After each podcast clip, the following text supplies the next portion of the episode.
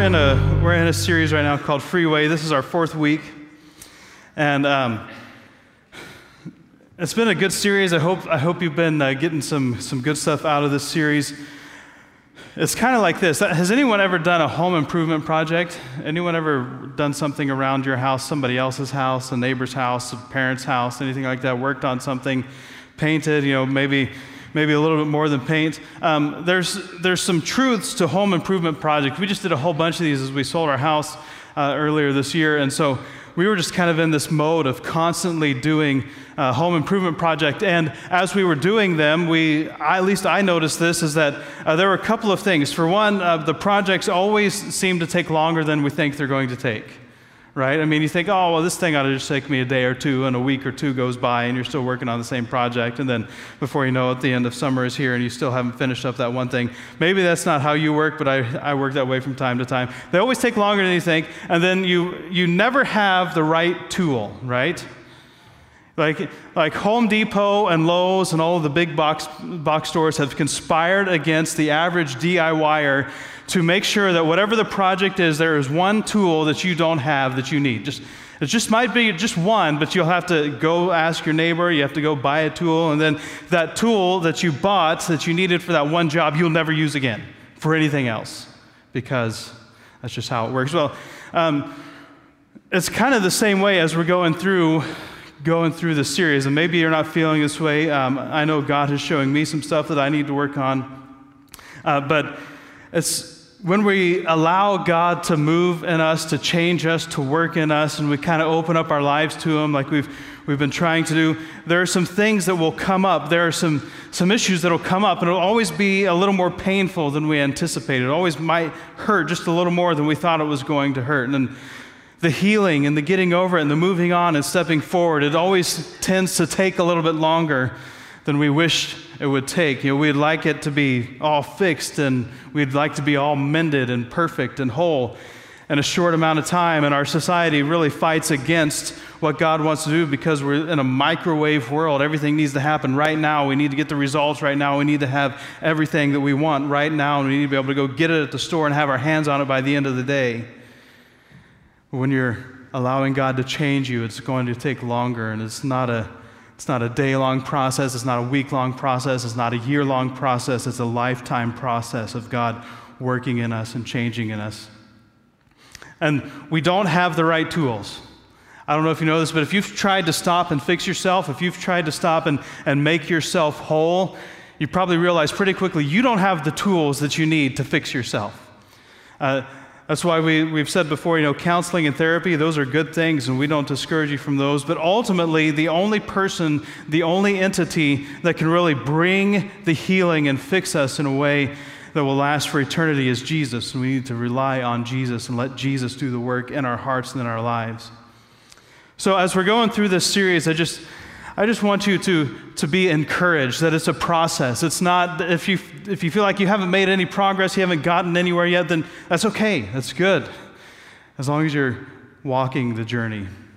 The first week we talked about awareness and how awareness increases as hurry decreases, and the enemy of awareness is dissatisfaction. If we want to become more aware, we need to become more satisfied and content with what we have in our lives. And we need to be aware so that we can discover the things that are going wrong, the things that need worked on. We need to be able to discover the things that are broken and allow God to fix them. And then just last week we talked about ownership. When we discover these things, we want to hide. We want to push them back. We want to hide away from them, or we don't want to deal with them. But it's really important that we take ownership of moving forward. And we said that there are things that have happened in our lives that aren't our fault, but how we deal with them moving forward is our responsibility. And that we can't always push the blame off on someone else, and that's very popular in our culture today, to push the blame and never take ownership, never take responsibility. We need to own up to whatever we can, and even those things that aren't our fault, we have to own moving on. It's our responsibility to move on. If we don't, we stay in bondage to whatever it was that was holding us back. Well, this morning, the first three were awareness, discovery, and ownership. Today, we're talking about forgiveness. We're going to be in John chapter 8. If you have your Bibles, you can pull them out and open up to John chapter 8. If you don't have a Bible, you can pull out your phone and pull up the Bible app and go to John chapter 8. We'll be spending most of our time there this morning. While you have your phone out, if you want to check in on Facebook, we appreciate that. We're talking about forgiveness, and one of the things I want to talk about with forgiveness is just a basic understanding of forgiving someone, because I don't know that we really understand that. Forgiveness, you know, we kind of utter this phrase, I forgive you, and well, what does that mean? What does it mean when we forgive someone? You know, we saw a great example of this in the shooting in Charleston, and the church just responded immediately. Instead of condemning and being angry and filled with rage, they responded with forgiveness. They forgave this guy for what he did. What is forgiveness? What does forgiveness mean? What does it mean to forgive someone, or even to forgive ourselves, or to accept forgiveness? Forgiveness is canceling a debt. So last week we talked about, you know, how there are people who have probably done things. We've all been hurt by someone. Someone has done something to us that we don't feel like we deserved, and we probably didn't deserve. And so there's this baggage that we're carrying. There's this weight that we're carrying because of whatever has been done to us. Well, forgiveness is deciding, you know, putting whatever we think we are owed for what they did to us. It's kind of like writing it up on a slip and saying, you know, this is what it cost me. This is what you owe me, and just kind of write out the price of it. And then if you had a great big stamp that said cancel, you just take it and stamp canceled. Whatever you owe me for what you did to me, I'm no longer holding you accountable. I'm releasing that. I'm forgiving that. So the easiest way to think about forgiveness is to actually think about money. You hear about forgiving debt all the time, how a debt has been forgiven. That means the money that you owed, you're no longer owe. So when we're receiving forgiveness, the debt that we owed, we no longer owe. When we're forgiving someone, the debt that they owed us, they no longer owe us because we have forgiven them. So keep that in mind as we go through this morning. John chapter 8. John chapter 8, verse 1. Now, I just want to address one thing really quick. If you have a Bible, this might be in italics, or you might have a little note at the top of this that says some manuscripts don't include this, and that might be kind of confusing because, you know, how then do we know what parts of Scripture are we supposed to keep and what parts of Scripture are we supposed to leave out? You know, and there's another passage, I think, at the end of Mark, somewhere in Mark, where they talk about handling snakes and stuff like that. And so then how do we answer the question, which parts of the Bible are we supposed to keep in and which parts are we supposed to leave out? Well, the real easy way, I think, to do it is it helpful and consistent with the rest of the teaching of Scripture? For instance, as we look at the passage today, are we going to see that as we look at John chapter 8, what happens in the story of John chapter 8, the content of John chapter 8, the first 11 verses, does this meet up, does this match the rest of Scripture as we read it? Are there consistencies or inconsistencies? And as we're going to read, I think there's going to be, you'll see there's a lot of consistencies with who Jesus was, how he lived, what he did, and how he taught. And so we can pretty easily say this is okay, this is truth that we need to abide by. But when there are sections of Scripture that have been added in or taken out that take away from what the Scripture is trying to say, then we need to question that and dig into that a little bit more. I don't know if you know this, but Bibles are translated by people. There aren't wholly perfect translations. The original language is Greek and Hebrew, and since nobody speaks Greek and Hebrew anymore, somebody's got to come along and translate it into the language we can understand. And so we're trusting them to do their best, but as we are imperfect, they are imperfect, and while we pray that they are led by God and the decisions that they make, we always need to make sure that we too are allowing God to speak through His Word and make sure that what we're reading is what it actually says. And if you don't know, then go look it up. Go to BibleStudyTools.com and go check it out and see what the original definition of a word is and get your understanding there. John chapter 8, verse 1. Jesus went to the Mount of Olives. And he appeared again in the temple courts, where all the people gathered around him, and he sat down to teach them. And this time the teacher would sit, and all of the students would come and gather around. And so I thought we'd try that this morning, because the teacher would sit so that they could teach as long as they needed to, and just go on and on and on until they said everything that they needed to say, and everyone would just kind of have to stand around. It was the teacher that was comfortable. Everyone else was learning. So we've got quite a lengthy service for you this morning, so I'm going to sit down here on the ground. I'm just going to have you all kind of gather around.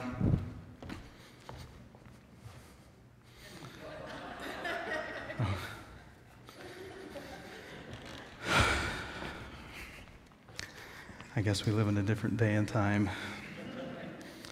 There's no respect anymore.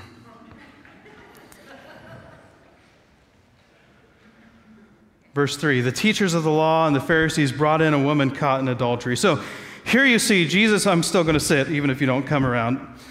I don't sit this way very often or very well. See if I can help you understand this. So Jesus is sitting, I know some of you can't see me, but that's not a big deal, you can hear me. Jesus is sitting teaching. Maybe he's sitting crisscross applesauce, or he's kind of leaning on his arm, on his right hand, like they would often sit while they're reclining at the table and eating, and he's sitting down here and he's teaching. This would be considered a formal teaching environment. So the best way to think about this would be if you were in school, if you were in a high school class or a college class. Our environment is a teacher comes and stands in front of a lecture hall, and then a lot of students just kind of sit there and watch. And so that's the formal teaching environment. Here we see Jesus is sitting down, and it's a formal teaching environment in the temple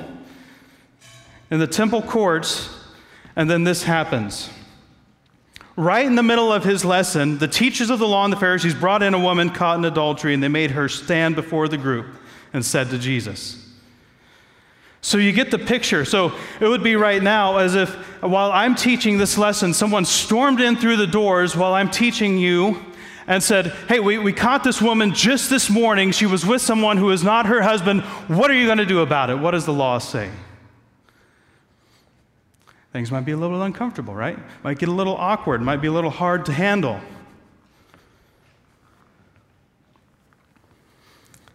Teacher, this woman was, you might even hear a little sarcasm and snide tone of voice in their remark. Teacher, teacher, this woman was caught in the act of adultery.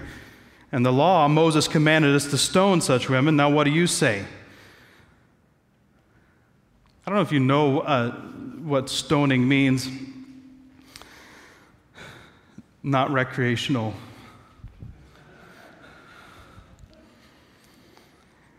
This is probably far too small of a rock for what it meant to stone someone. And what they would do, they would find these rocks, basically as big of a rock as you could hold, as you could carry. And then they would take it and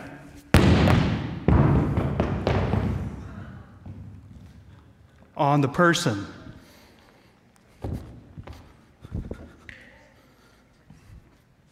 And so stoning is. You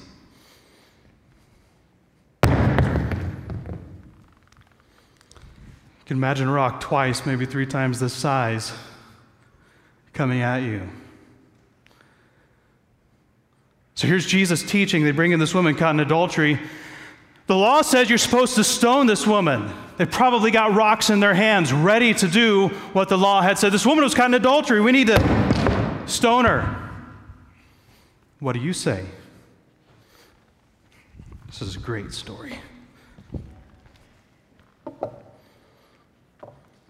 They were using this question as a trap in order to have a basis for accusing Jesus. But Jesus bent down and started to write on the ground with his finger. Here's another point for as you study Scripture and as you read through Scripture. There are mysteries in Scripture that we will never fully understand. The things that we absolutely need to know are explicit. But I think there are some parts of Scripture that are left a little ambiguous because God wants us to maybe use our imagination to fill in the gaps. We don't step outside of what Scripture teaches to fill in the gaps, but we need to use our imagination as we're reading it, put ourselves in the setting and just kind of imagine. Jesus bent down and started to write on the ground with his finger. This is something that a lot of people have wondered what Jesus wrote, and some people think maybe he just got down and he wrote on the sand, on the ground, the dirt on the ground. He just maybe wrote out the Ten Commandments. And he kind of listed them out in the sand as he was writing.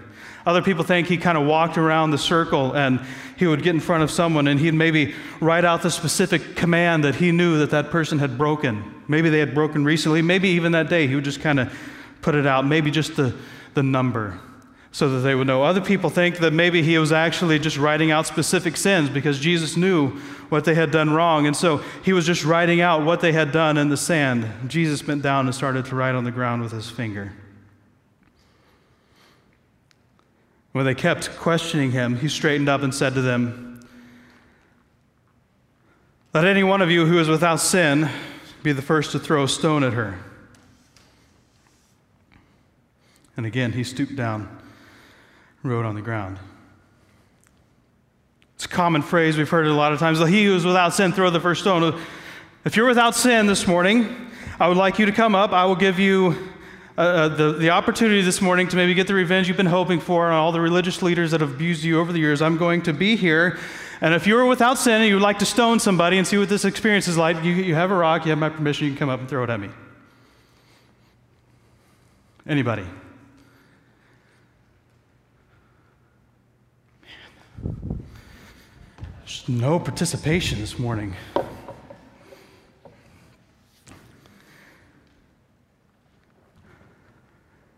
Any one of you who is without sin, be the first to throw a stone. Again, he stooped and wrote down on the ground. At this, those who heard began to go away at one time, the older ones first, until only Jesus was left with the woman still standing there. Isn't it interesting that John uses the phrase here, at this, those who heard began to go away one at a time. Jesus, as far as we see, didn't say anything. He wasn't preaching at the top of his lungs, trying to condemn the crowd and make sure that they felt guilty. He was simply writing on the ground, but then those who were there heard what they heard.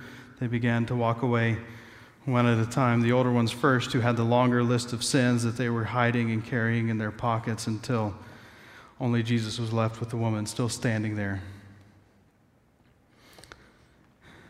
Having been kneeling down, writing things on the ground,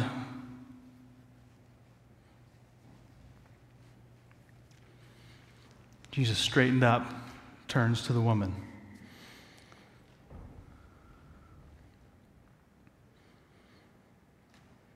And he asked her, "Woman, where are they? Has no one condemned you?"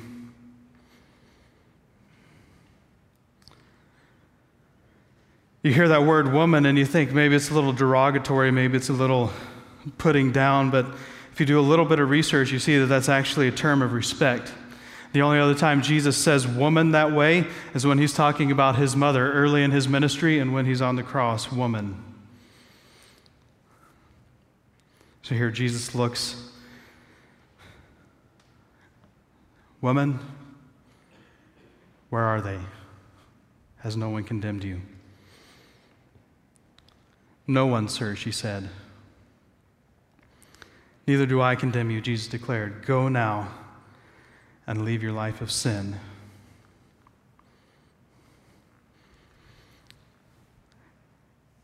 Our sin doesn't make us second class. If it was sin that made us second class, then all of us would be second class. We'd all be even again. But because we've sinned is not a reason to be treated poorly. Because we have done something wrong in God's eyes does not mean we deserve to be treated as less than human. And here we see the perfect example of Jesus, because when he who was perfect and blameless could have looked at this woman who was caught in sin and judged and condemned and hailed all kinds of persecution on her because he was obviously perfect and she was not, instead of condemning, instead of looking and say, "You are a sinner, you are going to hell, and you deserve to die,"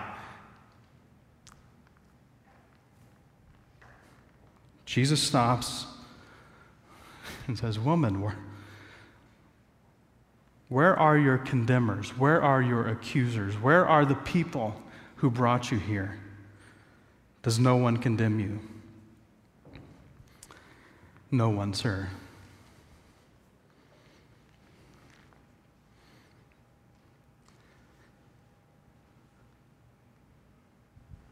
There's a lot going on in our culture right now, and I'm not going to get into all the nitty-gritty of it, but I did write an article last week that I would encourage you to go read.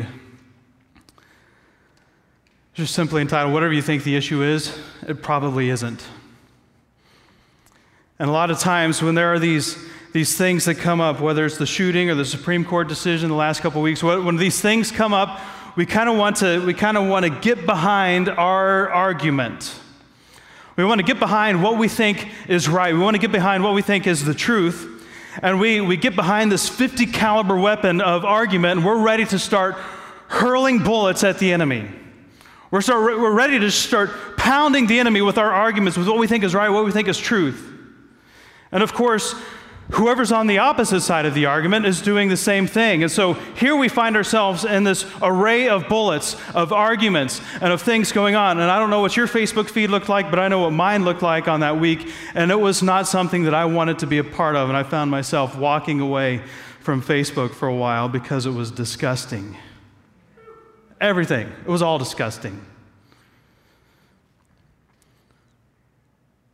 If we want to reach people who do not yet believe, we cannot start with the stone. If we want to reach people who are far from God and who desperately need God's grace, we cannot start with the stone. We cannot be the people who start here. This is the perfect story to use for this example because we see Jesus, the King of Kings, the Lord of Lords, who lived a perfect and sinless life, who had every reason to pick up a stone and throw it at the woman. He stopped and said, "Who condemns you?" "No one, sir." "And neither do I." So I think we focus so much on that last verse that Jesus shares, and I've been guilty of this, so I am just as guilty and accused as you if you've done this, but we focus on that last verse, "Go now and leave your life of sin." Yes, there is sin. Yes, there is right and wrong. Yes, there is truth, and that is never going to change. It's always going to be there. God has created truth. He created a system. He created a structure. If we live by this truth that God has created, this design that He put in place, then we will find joy and peace and life and happiness. And when we step away from that, we'll find frustration and pain and sorrow. Yes, there is a right and a wrong, but if we start with the right and the wrong and we don't start with grace, then we miss the opportunity to let someone be loved by Jesus instead of condemned by us. We've got to start with grace.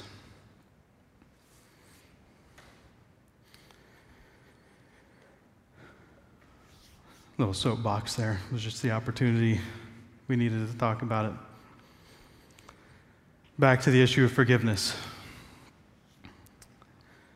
Couple of points on forgiveness, and we'll be done here pretty quick. Forgiveness means that I live in the hope of today, not the hurt of yesterday. Forgiveness means I live in the hope of today, not the hurt of yesterday. Have you ever had someone that you thought you could count on? Maybe someone made you a promise and they didn't keep it. Have you ever shared something with someone in confidence and then they shared it? I've been there. I've been through that. I actually... I was frustrated with one of my bosses. Imagine that. We're all frustrated with our bosses from time to time. And I'm just on the other side, so I don't have to deal with it. I complain about myself in the mirror, I guess. But I was frustrated with something that was going on, and I shared something with one of my coworkers in confidence, and then things started getting more tense between myself and my boss, and I finally went back to this person and I said, "Hey, all that stuff I told you, did you pass that on?" "Oh, I'm sorry, I didn't know you didn't want me to. You know, I just wanted to help. Wanted to help fix things, you know, I don't like when things aren't working right, and I just wanted to."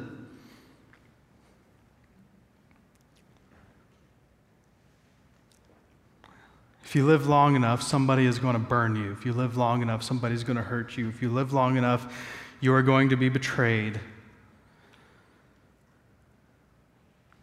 It's part of the world that we live in.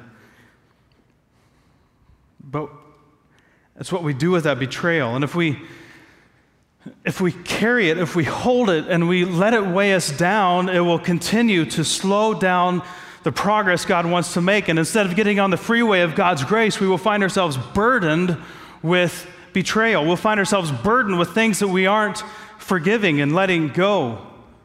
It's going to assault us over and over again. So instead of forgiving the debt that's owed because of the thing that they did, we continue to bring it up and relive it and let our minds hash through it over and over again,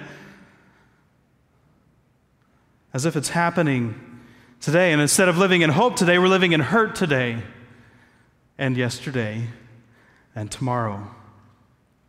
Forgiveness means I live in the hope of today, not the hurt of yesterday. Some of us have convinced ourselves that we can manage the pain and not need to extend forgiveness towards the person that hurt us. We can deal with it. We can self-medicate. We can, like we've talked about a couple weeks ago, we can grab out on some of these medicators and deal with the pain and kind of numb ourselves to what's going on. But I promise you, you can't do that. If you imagine yourself with a backpack, and every time you get wounded, you get hurt by someone, you put another brick in that backpack, and you're carrying this backpack as you journey through life. You've got this backpack on, and you just, every time you get wounded, you put in another brick. Every time you get wounded, you put in another rock, and before you know it, your back is arched, your muscles are strained, and your bones are extended, and it's all you can do to try to just take another step, because we're weighed down with the weight of the past.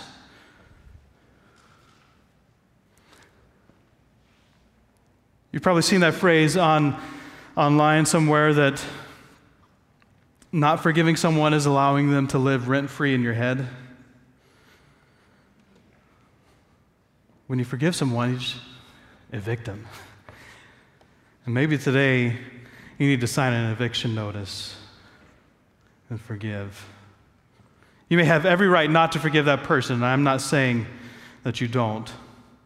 But bitterness will creep in, and as you allow the bitterness of that one thing to creep in, then you will find yourself bitter at everything, and you will not be able to be happy and joy-filled in life because you are bitter, and bitterness creeps in. So sometimes we don't forgive someone for their sake, we forgive them for our sake. In fact, most of the time, we need to forgive for our sake. It's not easy. But when you find it difficult, pick up your Bible and read what God did for you. As far as the east is from the west is how far God has removed our sins from us. He's thrown them into the sea of forgetfulness, and they live on the shore of the nevermore, where he will never recall them ever again. Ephesians 4:32, be kind and compassionate to one another, forgiving each other, just as in Christ God forgave you. Be kind and compassionate to one another, forgiving each other, just as in Christ God forgave you. Imagine your offenses against God, and imagine God with the backpack.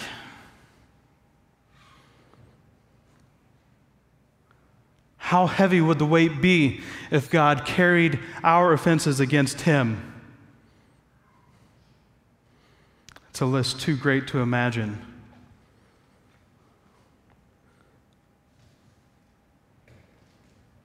Forgive one another, just as in Christ, God also forgave you.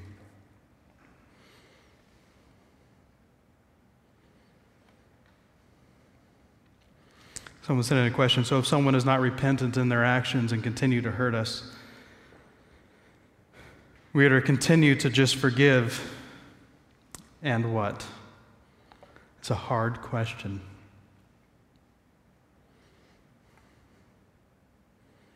If someone is not repentant in their actions, they continue to hurt us, then we continue to forgive, and what? Well,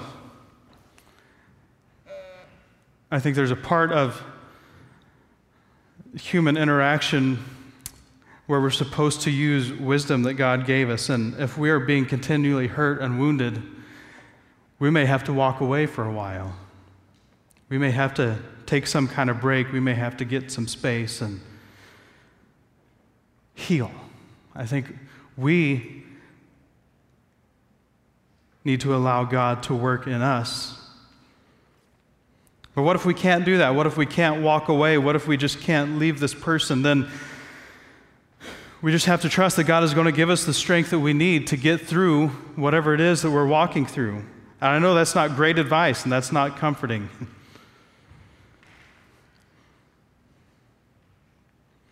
But as God walks with us, as God gives us the strength to handle it, He's also continuing to work in us, and He's molding us more into the image of His Son. He's creating us to be more like Him. And while we don't want to continue to put ourselves in harm's way if we can help it,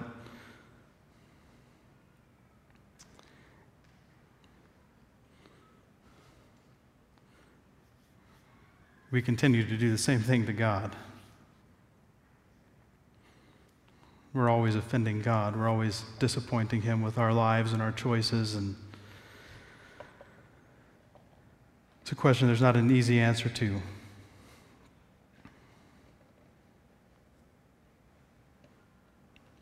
It's not easy, but God forgave us.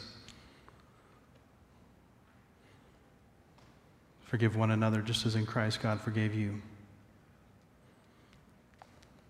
The act of forgiveness may not erase your hurt from your past, but it can erase the power that that hurt has over you. The act of forgiveness may not erase the hurt from your past, and you will still have baggage, you will still have hurt that you carry and wounds that you are always healing from, but forgiving someone releases the power that that hurt has over you, so you are not in bondage to the hurt. They may be in bondage to their sin for their entire life, but you don't need to be in bondage to what they have done. You need to walk in freedom, and the way to get to freedom is forgiveness. The second aspect of forgiveness is I need to embrace forgiveness for my own sin. I need to embrace forgiveness for my own sin. The first part is forgiveness means I live in the hope of today, not the hurt of yesterday. The second part is I need to embrace forgiveness for my own sin. Forgiving ourselves is usually the most difficult part. It's the hardest part because, you know, we can forgive someone else and we can understand that God forgives people, but we need to accept forgiveness. We need to receive forgiveness. We can understand on an intellectual level, you know, the logic of how it works. You know, we offended God, and so God forgave us, so we need to walk. But we need to forgive ourselves. I don't know if you know this, but moral failure finds an easy recall. People remember moral failures pretty well. It's hard to forget, and the greater the offense, the easier it is to remember. But even in those who weren't affected by the situation, it's easy to remember a moral failure. And here we have this woman literally caught in the act of adultery. And she's brought in front of the crowd. She's brought into the temple courts where people are gathered around, where there are hundreds, if not more people gathered around and see this scene. And you can imagine however many people were gathered around Jesus as He was teaching, the number doubled as this scene unfolded in front of them. And here's this woman who would now go from being sinning and silent and in quiet to now her sin is in the public eye. Everyone is going to know her as the adulteress. They're going to know her as the sinner. They're going to know her as the one who had committed this offense. It's like in the movie, she has an A on her, around her neck that she wears for adulteress. Her story just went from whoever she was to becoming this woman who has done this thing. Moral failure always finds an easy recall.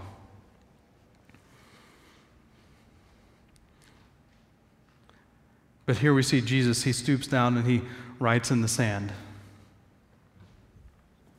writing who knows what, the moral failings of all the people who were gathered around, the ones who had broken probably all 10 of the commandments and probably several other, if not hundreds of the other rules and regulations they had for that day. They had broken them at some point in their lives, and maybe they had done what they needed to do to be made clean of that. Maybe they haven't, who knows? But here we have Jesus writing on the sand as this has happened, as this has unfolded, this woman's life has changed.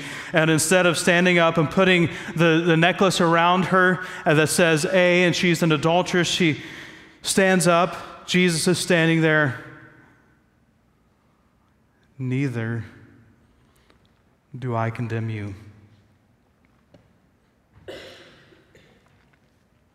The truth about me is that I don't really know the truth about me. It's always easier to know the truth about someone else than to kind of ignore the truth about me. And a lot of people, like we said in the very first week, are kind of walking around us and they see all the areas where we're weak and where we've messed up and the mistakes we made, and they can see the big blind spots that we don't see. It's easier to know the truth about someone else than it is to know the truth about me. And it's hard, it's really hard to put ourselves instead of in Jesus' shoes doing the forgiving, the woman's shoes, standing as the one who has done the offense and done the wrong thing and deserves to be condemned, and to receive what Jesus is bringing our direction. Neither do I condemn you.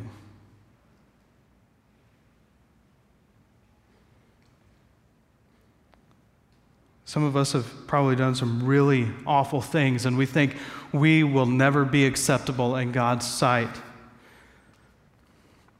But one sin is enough sin to separate you from God, and God does not say, well, you've just done too many. You're too far away. You have broken too much. There is no more grace for you. No soup for you.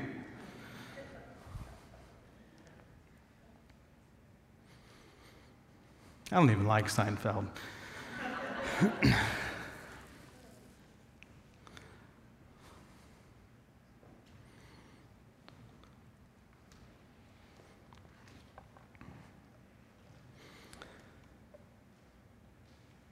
The reason it's important to forgive others is because we are far from God and we've broken God's rules. So God sees us the same way as He sees everyone. The same is true for us. We need to forgive ourselves. We can't keep putting bricks in our backpack of the offenses that we have accumulated because of the wrongs that we have done. We cannot continue to live under the weight of all the things that we have broken because we have lived imperfect lives. Neither do I condemn you.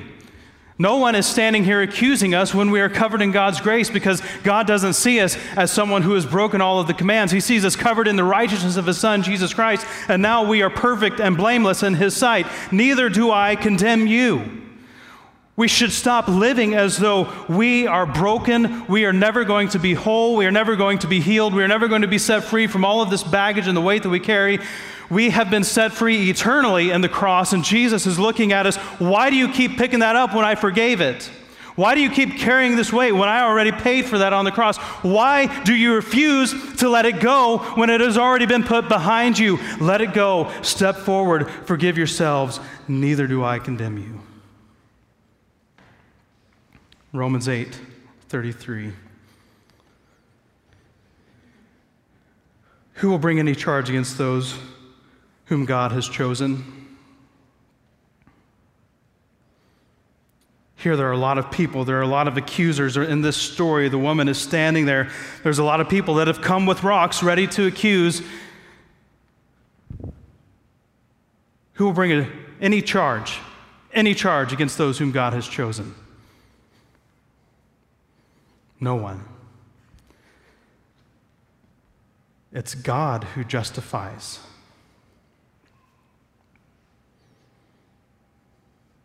Who will bring any charge against those whom God has chosen? It is God who justifies. It is God who makes right.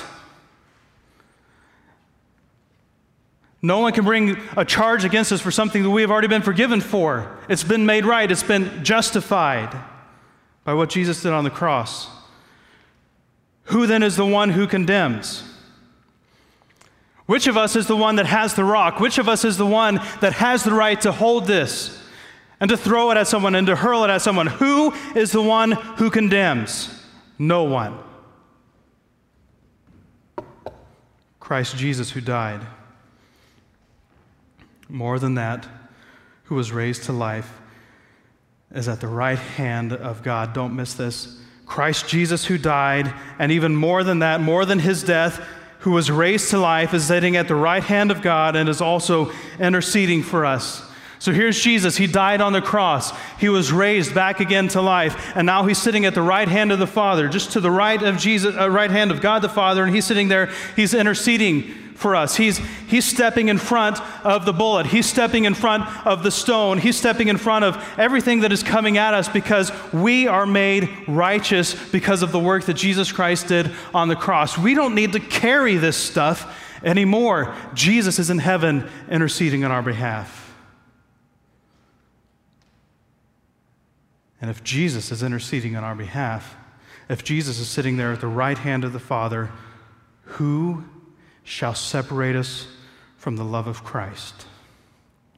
If Jesus is interceding on our behalf and he's standing there fighting our cause, pleading our case, and he's taking whatever it is that needs to be taken so that we don't have to take it and we can be seen by God the Father as righteous, who shall separate us from the love of Christ?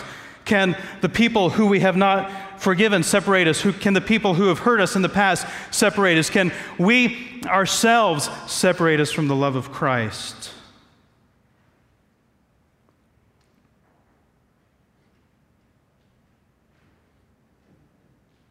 Shall trouble or hardship, or persecution, or famine, or nakedness, or danger, or sword? Nothing can separate us from the love of God.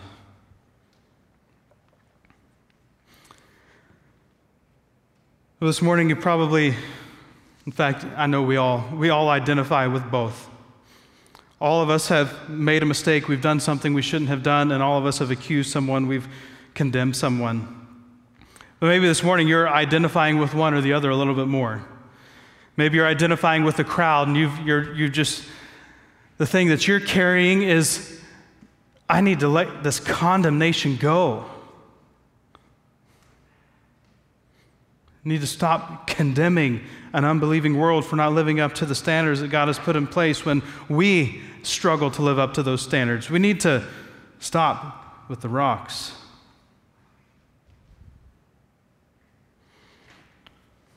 Maybe over this past couple of weeks, you found yourself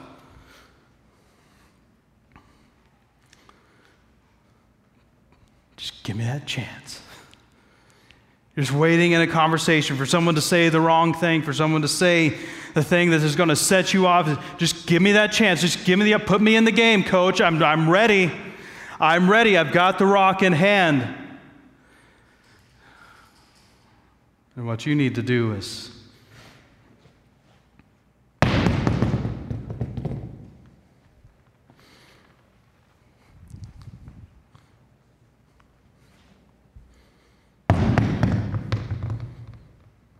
drop the rock.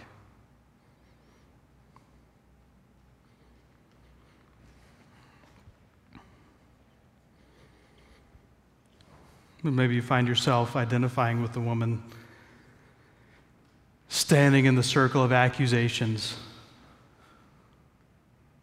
feeling like your life is about to be ruined.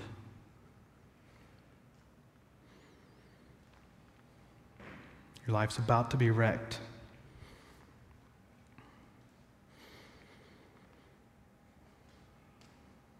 You're thirsty for God's grace.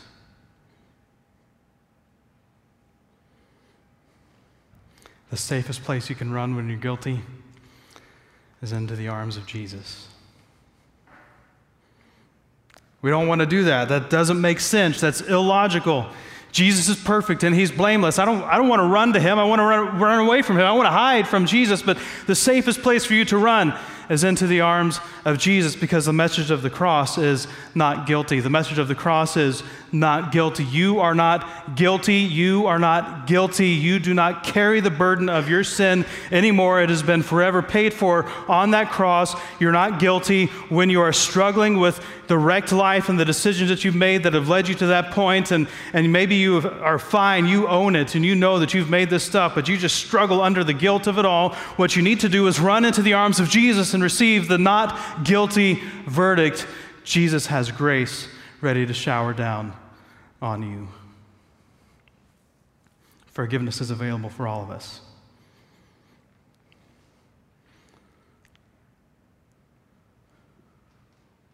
We can choose at this moment in time to cancel the debt of anyone who has hurt us. We can choose at this moment in time to receive God's forgiveness for what we have done.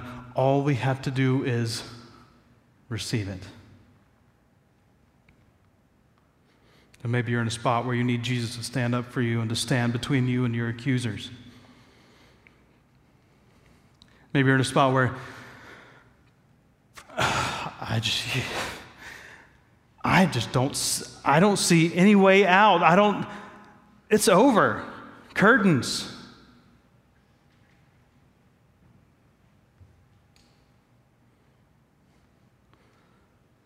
Jesus is just ready to step in front and say, where are they?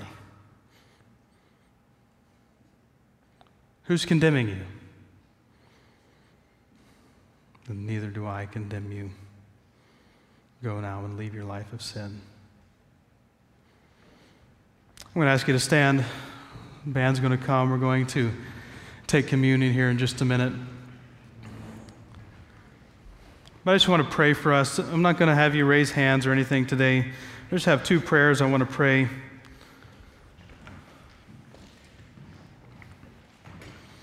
So if you'll bow your heads with me, close your eyes. Just ask God to make you aware of whatever it is you need to be set free from. Ask God, God, would you just reveal to me anything that I need to lay down, anything I need to stop carrying this morning? All of us need to do this. All of us have something, have some burden, have some weight, have some guilt, have some struggle that we're just continuing to grasp onto, to cling to. We all have something we need to lay down. Whatever it is, ask God to reveal it to you.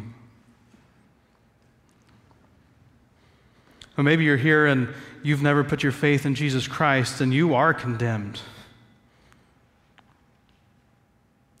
Right now, because you have not put your faith in Jesus Christ, you have not accepted the work that He's done on the cross, the stones are coming at you and you don't think you can move out of the way fast enough. Maybe you are standing condemned because you have not accepted and received God's free gift of grace. I want to pray for you this morning if that's you.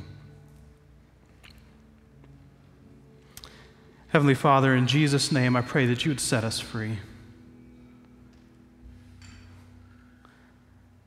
For those who are here and who have never taken that step to put their faith in you, Father, I pray that they would just see grace.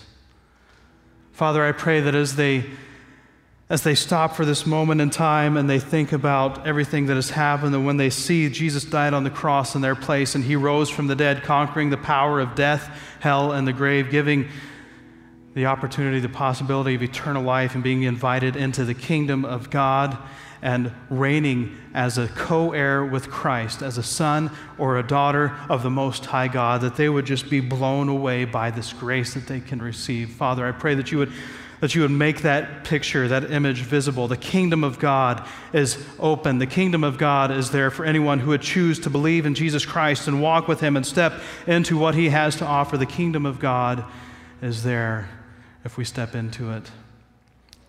And Father, I pray that you give us strength to do whatever it takes to step into that this morning. If we've never put our faith in Jesus Christ, Father, I pray that for what we're stepping into, you would help us to step away from our sin. For what we're stepping into, I pray that you would help us to see our sin for what it is, the thing that keeps us from you, and that you would allow us to be washed in your grace, to be covered in the blood of Jesus Christ, and to wear His righteousness as our robe, and to walk with Him. I pray, Father, that you would set us free from our sin. pray that you would firm up our belief in the work that Jesus Christ did on the cross, and that our belief would be in him and his power alone, not in my ability to do good, but that I would believe in Jesus and what he did on that cross, and I would commit my life to following him from this point forward, live my life for his glory, for his sake, for his kingdom, in Jesus' name. And Father, for those of us who are carrying a burden, who are carrying a hurt, who are carrying the baggage of not forgiving someone who has wounded us, for those of us who are carrying the baggage of not forgiving ourselves for what we have done, I pray for freedom. Father, would you set us free this morning? Father, I pray that you would give us the infinite wisdom and the ability right now to calculate the cost, to see just how much it is that that person owes us, just how much it is the debt that we have racked up for ourselves, whatever it is. I pray, Father, that you would put a figure on that, an amount on that, a visualization on that we would see just how much that debt is, and that you would, in our minds right now, help us to write out the check, to put the total, tally it up, including tax, and cancel the debt.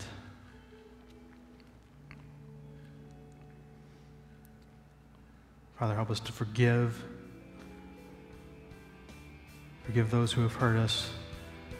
Forgive ourselves for the pain we have caused ourselves and others. And to just walk free in the forgiveness and grace of Jesus Christ. In Jesus' name I pray.